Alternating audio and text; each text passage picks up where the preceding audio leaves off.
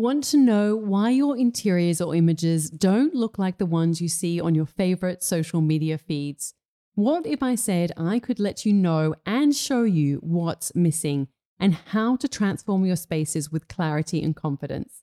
The truth is, creating beautiful interiors is simple when you know the right strategies, but most people go about it the wrong way. This is why I created the Styling Masterclass. It's the only program that simplifies the art and science of styling, giving you the clarity and confidence to take your interiors to the next level and attract your dream customers or clients so you can make your creative dreams finally possible. This is for you if you're an interior designer or photographer, have an Airbnb, a homeware shop, or e commerce business, and you want your interiors to look like the ones you see in your favorite books, magazines, or Instagram accounts. Come learn how to style using my signature method so you can elevate any interior and create compelling imagery, which is your most effective marketing tool if you're selling a product or service in the world of interiors. Any successful business owner knows that styling is your secret weapon to cut through the visual noise, stand out from the crowd, and grow your business. Styling is something that you don't want to leave to chance. In today's world, images are everything. This is why leading interior designers and architects always use stylists to finesse their spaces for photography to make sure they've got incredible imagery that they can use for their socials and website. Come learn how to make styling not only an essential element, an easy way to create content for your socials and websites, but learn how it can propel the growth of your creative business. If you're serious about creating beautiful interiors and a business you love without struggling in obscurity, this is the program for you. I'm going to share my process and give insights that you're not going to get anywhere else because I've been working as a professional interior stylist for the past 15 years. The Styling Masterclass will give you that clarity and confidence you need to take action and connect with your dream customer or client so you can make your creative dreams possible. Go to nataliewalton.com forward slash next level to learn more and enroll now. Enrollments are open for only a short time, so please, if you're interested and you're ready to take your interiors to the next level, go to nataliewalton.com forward slash next level. I'm Natalie Walton, and this is Imprint, a podcast about creating a home and life you love. Before we start today's episode, I just want to thank you so much for listening and for your beautiful messages via DM on Instagram and so many emails too about how much you're enjoying the podcast. It really means so much to me. Part of the reason that I created this podcast was to share the lessons that I've learned over the course of my career and life in the hope that it can help you in some way wherever you're at on your journey. And if you've enjoyed this podcast and found it useful in some way, I would really appreciate if you could subscribe, rate, and review wherever you're listening to it today. Or share with a friend, because that's something that I often do when I find a podcast or an episode that I know will help or inspire someone on their journey. All right, let's get on with today's episode. This week, I want to answer one of the questions I've been asked a lot in relation to the publication of my book, Still the Slow Home. While the book focuses on the stories of 20 people from around the world and how they've embraced the principles of slow living into their homes, I don't really share my story except for a small author's note at the end of the book. So, first of all, I thought I'd explain why. Obviously, my books are an investigation of an idea. They start with the seed of an idea on how I live at home, and I'm curious to see if others live that way too, and really what I can learn from them. I'm always interested to know if these ideas are universal in some way. And so that's one of the things that I really love about travel is seeing how other people live, getting ideas from different cultures. And that's why my books cover the stories of people in different cu- cultures and countries. On a practical level, my home certainly is not in its current state enough to fill a whole book. We've only really been here for about 18 months. And when I was creating this book, I was very much on the very start of my journey with this house. But I've definitely put the ideas behind the book into play. And it is a process and a journey to kind of go on this step of embracing more slow living ideas. But maybe one day when I can do it, I might be able to bring the ideas to life in a book. But for the moment, I'm really curious to learn about how other people have done it. And that's why it covers these 20 homes around the world.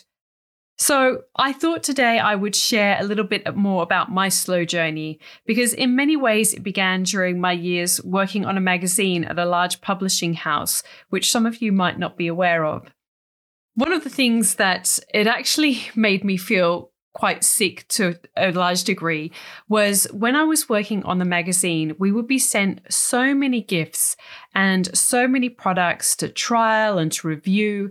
And it was, it was actually, it was just gross. It was this mass consumerism because obviously at that point, magazines were very strong and and this is really continues on today by Instagram. So I've got no delusions that this is not happening. It's just happening in a different way.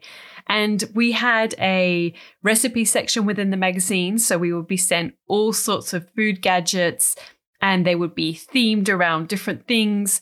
Um, even just one of the things that just springs to mind just now, but there might be even charity fundraising drives for different really worthwhile causes, but they would produce and get all this sort of paraphernalia printed with various foundations, and it would be on plastic um, merchandise or all sorts of things. And it was just, it was just the sort of stuff that you really don't want to hold on to that isn't really meaningful. And i just think there's so much so many better ways to really try and spread the word of these really worthwhile organizations and and kind of get their message out there. But it wasn't obviously that was just something that sprung to mind just now. Um, and I don't really want to mention them. I don't want to sort of shame them, but it's just this idea of sort of merchandise and also gadgets, especially when it comes to the kitchen. I, just a few that spring to mind. One was these um, to put on the ends of corn, and there would be these plastic corn shapes with little sort of prongs that you would stick into the end of corn so you could pick it up and eat the corn without getting, you know, your fingers burnt or without them being too hot because obviously corn can be very hot to touch. I mean, it's nothing to say that you could use a fork or maybe even wrap um, some kitchen towel or a napkin or whatever it is around it, or just wait for it to cool down. But whatever your heart desire, there is a gadget out there for it. I mean, even again on corn, I was once sent uh, sent this um, gadget that was to slice down the corn, the rows of the kernels, as a way to cut off the kernels. Now we just use a knife, and this is just such a great example of how it just can be madness the amount of gadgets that's out there when really a knife is more than sufficient and really all that you need. So that was just to do with some of the kitchen products that we would be sent, but then we'd be sent lots of products related, obviously, to homewares, uh, different types of candles, and various paraphernalia related to that. Then we would be sent. Um, there was a beauty department, and that is just a whole other level of consumerism. I mean, it's not just related to lipsticks and nail polishes and the basic stuff, but every type of I mean, it's just mind blowing the types of products that would be sent, you know, different masks and gels and cleansing things and all in plastic, of course. And, um, and what they would do at the magazines would be have, they would have a beauty sale and they would have these, every magazine would often have them a couple of times a year. Often this money would actually go to charity. So it was sort of a good way to at least some kind of good outcome from it. But there would be one table that was with everything at one dollar and then at five dollars and ten dollars and beyond. And um and it was all this stuff. And and sometimes you'd look at it and think what on earth would you ever do with this? When would you ever use this?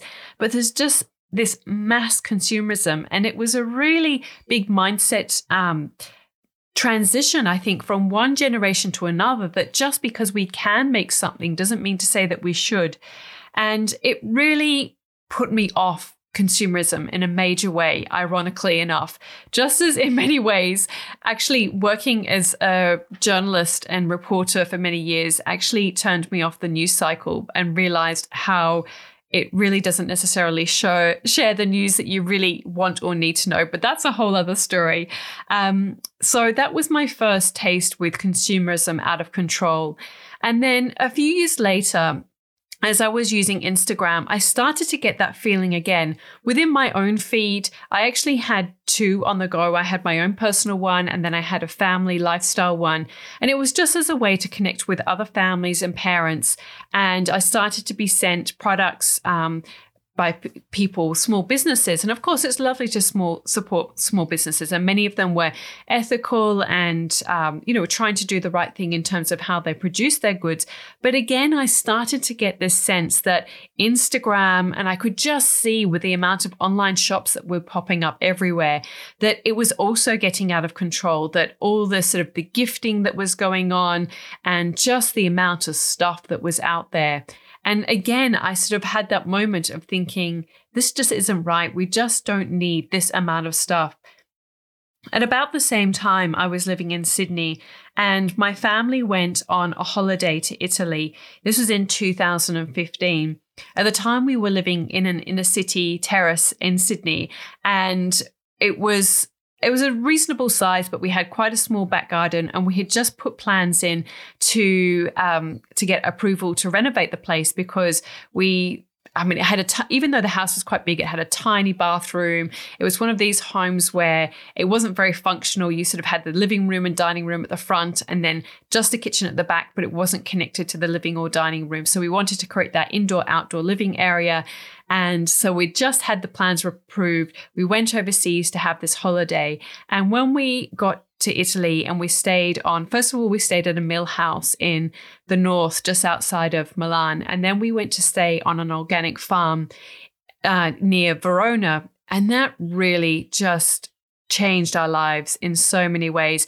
It just started to make us think about the choices that we were making. And in particular, we saw our children running through these fields of wildflowers and they were just free and they had so much space. And we really were questioning why were we living in the city? We didn't actually need to be in the city anymore. My husband had sold his business. I was working as a freelance stylist and writer so i didn't have to be in the city. I could work from home to a large degree for most of the time. And and it wasn't just about the children and running around. And of course, but that was a big factor. It was just also this idea of when you're on holiday and you have that feeling where you just really slow down and to think, why can't we have this in our lives more often? You know, we don't need to sort of live in this hustle and bustle of the city. So pretty much as soon as we got back home, I think was within that week, once we had unpacked, we started looking at properties to buy in the country. Initially, we were looking about an hour and a half north of Sydney because we still wanted to be within access to the city if we needed it. But it was really the start of our journey. And we found a place that was on 26 acres. It was a cedar style cabin. It had a great character, and we could see it had so much potential. It definitely required a lot of work, but we were ready to do that. And um, it was more important that the place had the right feeling. So we bought this place, and one of the big lessons that we soon learnt was that we had to find a way to live in harmony with our surrounds because we were very much living in nature. So we were surrounded by trees. As I said, it was on 26 acres. So it was quite a large property. Most of it was bushland, and there wasn't much cleared land around the actual house and we had a bit of a baptism of fire. Within two weeks of moving in, we were flooded in. So at the time, I was actually six months pregnant with our fourth child. My husband was commuting to and from Sydney to do some painting on our old home before we rented that out. And because we were sort of just wanting to test the waters to see if we would like it there and whether we still wanted to have a little bit of that safety net about potentially moving back to Sydney if it all went pear shaped. So when we moved in, my husband said, We need to buy long life milk and really make sure we stock up the pantry. And I said, Oh, don't, you know, don't be so silly. Don't overreact. It's, you know, we're only like 10 minutes to the local town and it will be all fine. But I was eating my words when literally two weeks afterwards, we were flooded in. And so I was trapped in the house with three young children uh, and being six months pregnant. And on that same day, I had actually run out of milk, I had run out of bread, I had no way of getting to the shops, and I had no idea of how long I was going to be trapped in the house with the flood waters because they were continuing to rise. my husband was in Sydney. He couldn't even get back into the house. He had to stay in a local hotel. And so I suddenly had this huge new appreciation that we weren't living in the city anymore. But we really got a sense that of how important our environment is around us because a few months later we actually ran out of water. We were living off rainwater tanks and it was a real challenge to to live within our catchment of what we could collect through the rainwater tanks. So we had to be really careful in terms of what we did. We had to, um, we actually ended up putting a pump into the creek to pump up water to our grey water for the toilets. We used to have bowls in the sink so we could catch water to throw on what ever we managed to have in the garden because it was so dry. Uh, it was in a period of drought as well. We would only flush the toilet if we absolutely had to. They were old toilets, so they used up a lot of water whenever they did. We had incredibly short showers. The children used to all share the same bath water, and we just had to be really careful. And unfortunately, many times we had to buy in water to sort of meet our needs because we were just struggling so much with it. And then a few months later, we had to evacuate our home because of bushfires. So we really got a huge sense of the fragility of ecosystems and the impact that we were having on them as humans. And I realized that this is also part of the cycle, of nature, but it really be, got us in tune to what was happening all around us. To give you an, another example, we had we got chickens because we thought, of course, we're in the country, we can be more sustainable, we can have chickens, free ranging. But what happened then was because we had the chickens, we got more snakes. And then we got goannas who were then breaking into the chicken house, killing the chickens to eat their eggs. So we got a dog to try and ward off the snakes and the goannas but then the dog ate all of the neighbor's chickens. So, as you can see, it was so many lessons that we were learning. It was a very steep learning curve, but it gave us such a huge appreciation for our environment, for the impact that we have. Just introducing the chickens had a huge impact on our environment. So, we became really aware of this. But even though we really we face many challenges, we also love the freedom of the space. Spending time in the garden was one of our favorite things, and the children did have this space to run free, and they had this freedom, which was it was so such a blessing in so many ways. And we could go for many days without needing to leave the property. Once we got our pantry stocked, you know, we became quite self sufficient in that way. And it really did feel very much like our kind of Walden experiment for those of you who know that book. And, um, and we did love it very much but we also we felt very protective of of our little parcel of land and one of the things that was quite heartbreaking is that every day I would go for a walk along our country road, and every day I would see litter that had been thrown out of car doors and car windows. And, um, and several times we actually took the children with us to go and collect rubbish along the road, and we would fill a wheelbarrow full every time we did it. And it was quite disgraceful. And I, you know, I am going to say that often it was um, packaging from McDonald's, from um, you know Coke cans and things like that. So it's you know it really didn't in, um, enamor me to those people people who go to those types of places, and certainly you know definitely who throw out their rubbish out of car windows. Even actually this morning where we're living, which is in the Byron Bay area, and it's such a beautiful area. I picked up a um, a plastic cup from McDonald's that somebody had thrown out of their car window, and there was some more packaging from McDonald's. So you know it's this idea of like people being able to grab and get food from drive-throughs and so on. Well, it's it's it, it has its own bunch of problems. But anyway, it really incensed me this idea of people just throwing litter out of their car doors because I just think that in this day there is absolutely no excuse for that. I just cannot understand why somebody wouldn't take it home and put it in their own bin. So, as I mentioned, at the same time, it felt like consumerism was getting out of control. Instagram was growing at an exponential rate, and so was our capacity to purchase goods online.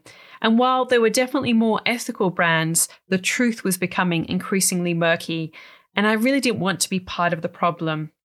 So that sort of many ways became the starting point for investigating and doing so much research in relation to still the slow home because I wanted to try and make sense of it because there's so much information out there and sometimes it can feel a little bit conflicting or contradictory. Certainly when I was trying to find the homes, I was, you know, I did a few Google searches for sustainable homes and as soon as you do that, you find all these new builds and and I sort of think that sometimes that can be problematic too uh, which I will go on to explain in more detail. But um, you know, I think that there's a lot to be said, and not everyone can do that either, you know. So there's a lot to be said about trying to make small changes in your home and where you live right now. So, one of the biggest takeaways that I got from researching my book was that we just need to consume less.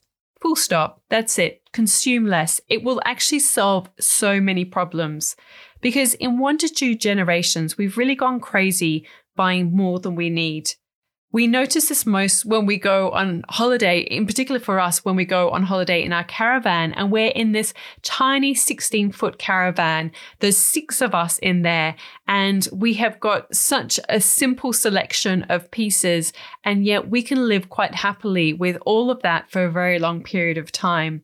So, and it makes us realize how little we actually need. So, three questions that I ask myself are Do we really need it? Is it good quality? And what will happen to it at the end of its life? So, I'm just going to sort of dive a little bit deeper on these questions and what I actually mean about them.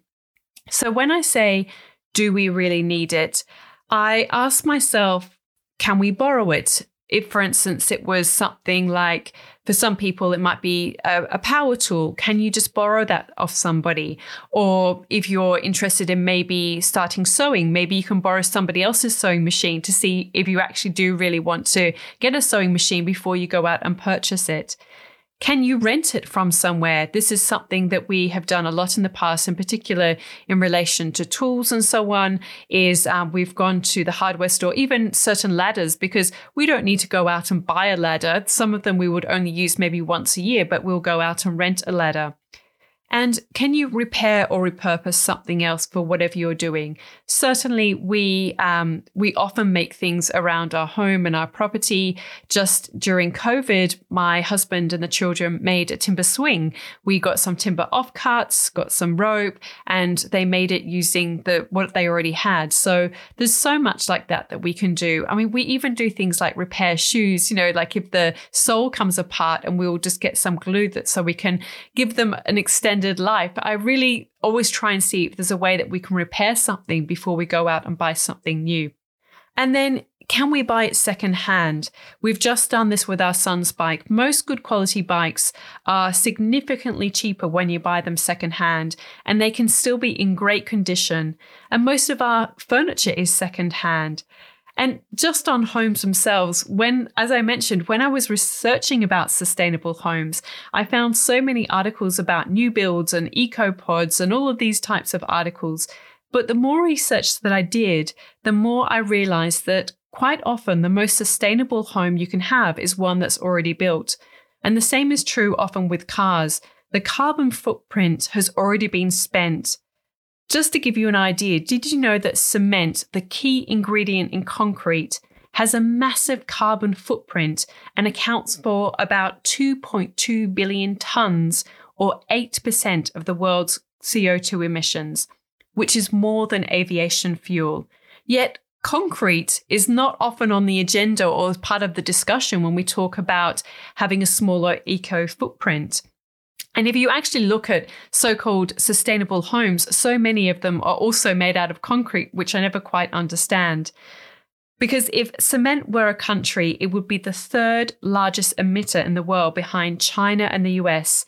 So that's really something to think about before laying a new concrete slab or installing a concrete kitchen. And I realize that, yes, in many ways it is part of our life and sometimes it does need to be used. But I think that with everything, we need to really consider is this something that we need to do, or is there a way around it? And that's actually something that came up with Emma Lane in the book Still. She decided to actually use the existing concrete slab of her house, even though she had some other ideas initially, but to build the house on the existing slab so that w- because she realized that what would she do with the old slab? She would have to bury it somewhere on her property. So this is something really to think about when you're you're doing this within your home. So, another question is to ask Is it good quality? Does the product come with a warranty? Can it be repaired, passed on, or sold? So, an example from our own home is our coffee machine. My mum actually gave it to me, so it was passed down. It was good quality. It was a Gaggia, and um, and then recently we've had um, the steam nozzle wasn't working. So my husband did some research and was able to find a part replace that part. And so now this coffee machine is going to live on. So there's many examples of this where you can actually replace parts within certain products so that their life will go on for much longer than some other products that once one thing breaks that's it. You have to throw the whole thing out which just obviously ends up in landfill which I could also write a whole other episode just about that.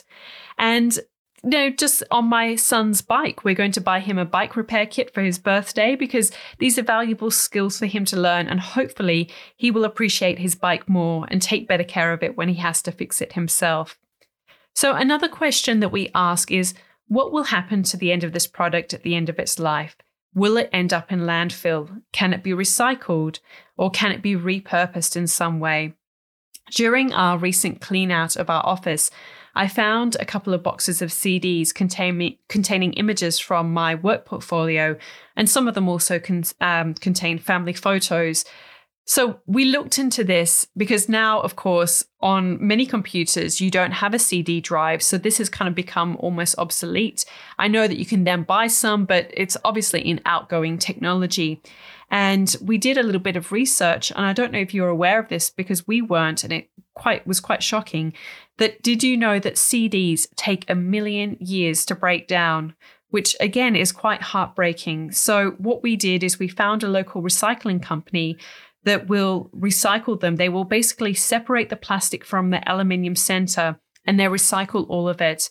For any of you who are based in the local area, they're called Shredex. So that's who we have sent them off to. And we're paying a fee to do it, but it's worth it in our minds. So, another question that we ask ourselves is can we source it or can we shop local? Obviously, when you do this, you save on food miles or carbon footprints. And again, this was a big idea that I got while researching still. It was the idea by Helena Norberg Hodge that localization is one of the most effective countermeasures to globalization. And she did a great TED talk on this, which I really encourage you to watch. She says, Economic localization is the key to sustaining biological and cultural diversity, to sustain life itself. The sooner we shift towards local, the sooner we will begin to heal our planet, our communities, and ourselves. So, some of the ways that we do this is we always see if there's a local seller of a product first, when certainly when it comes to clothing or even when we're buying computers. So, at the moment, again, going back to computers, but my MacBook, the battery um, needs fixing. So, we're going to get that fixed by a local guy who can do that. So, obviously, it's prolonging the life of the product, but also it's it's helping somebody who's local rather than driving all the way to the Mac store, which is in Queensland. And at the moment, the borders are closed closed anyway. We try and buy books from our local bookstore, the Book Collective, and support Australian made whenever possible. So last year I was at a workshop and there was some Italian sparkling water, and it really made me feel a little bit uncomfortable that, you know, within Australia, we're importing Italian sparkling water. And this is just one little example of something that we can get something that's just as good, if not better, from Australia. And then you're not paying for all those carbon miles. And the same is true of so many products. And once upon a time, I think it used to be seen as prestigious to have an Italian sparkling water, on your table. But now I think hopefully the tide is turning on terms of how we think about these things. Certainly, when it comes to my business, Imprint House, we always uh, first ask if we can source locally. And that's been one of the big questions since finishing the book is we've started to do this even more and introduced a range of local ceramics and looking at other products too. So the third big thing that we think about in terms of how we can live a little slower within our lives is to reduce waste. Purchase goods with less packaging is a big one. So we are always looking out for ways that we can simplify this process. To give you an example, a simple example within our own home, we don't use soap that is in a plastic bottle. So we just use the bar soap. Obviously, that is far less packaging. It's also um, just in terms of like how many soaps would fit into a box. You know, there's less. It's more economical in that sense too. And while there are many beautiful brands out there that do really lovely soaps in plastic bottles, it's just something that I don't want within my own home. So, as I said, we use the bar soaps. For cleaning, we use bicarb soda, which comes in a cardboard box and is definitely one of the best cleaners and cheapest and least toxic ones out there It can come just in a cardboard box. And we also um, use uh, vinegar. We buy it in bulk and use that for disinfecting. So while that does come in a plastic bottle, you know, all these things we're trying to do to minimize the amount of waste that we have within our home and the amount of packaging too obviously go to bulk food stores and we buy our produce, most of our produce, from a local supplier who delivers it in a cardboard box, which we then return to him each week and buy from the local food um, farmers markets as well. So all of these little elements, they all make start to add up and make a big difference. I also always refuse packaging in shops. So if somebody offers me um, even tissue paper or a paper bag, I most of the time, unless there's a good reason, I um, refuse it because I really don't need it. And you got to think about all the resources that have gone to create those things. If the bag has been printed, then you got to think about the inks that have been used and you know what's happened to the the chemical waste that's gone from them. You got to think about what happens to the actual paper bag. Is it just going to go straight into the recycling? Well, that just seems like such a waste of resources. Um, there's so many elements to think about and it's just a simple way to to sort of push back. Something else that we do as well which um, slightly relates to this idea of saying no, is we actually don't accept birthday presents for the children. So, whenever we have a birthday party or a little get together or celebration for them, we always um, make a note to the other parents um, for no presents, please, and suggest that other children could perhaps just make a handmade card because really our children don't need anything. And I do tend to find that what they end up is with a lot of plastic stuff that we just really don't want in our home. And it's stuff that inevitably ends up in landfill too. So I really want to discourage that as well. And it's just it's just not necessary. We just don't need it in our lives. So, one other thing is to push back on the supply chain. So, this is something that definitely relates to our business imprint house. We're always pushing back on our suppliers who send goods in plastic. If they do, then we say to them that we don't want to receive goods in plastic, that we would prefer if they could find a different way to package them. And um, certainly, we always recycle anything that does come that way. And we use cardboard that has been recycled for our packaging and we sh- ship plastic free to any of our customers. So these are all ways that we can start to make a difference. So just to recap, three the big ways that we have embraced slow living at home is to one, consume less, Two, shop and support local. And three, reduce our waste. And we also compost as well, which is a big part of obviously reducing waste. So, this is a really big topic. It's too big for one episode. So, well, I will continue to share more of the key ways we have changed our ways in my next solo episode. And I hope you can join me then. I hope some of these ideas have helped you in some way. I'd love to know what works for you and the ways you've embraced slow living in your home and life. So please come and share your experience, tips, and lessons over at our Facebook page. You'll also find show notes for this episode over at nataliewalton.com forward slash podcast. And you can also send me a message at Natalie Walton on Instagram. Please don't forget to subscribe, rate, and review, and spread the love also on social media channels. Thank you to Jaeger Media for producing this podcast and the people of the Bundjalung Nation where it was recorded. Thank you so much for joining me today. I'm Natalie Walton, and you've been listening to Imprints.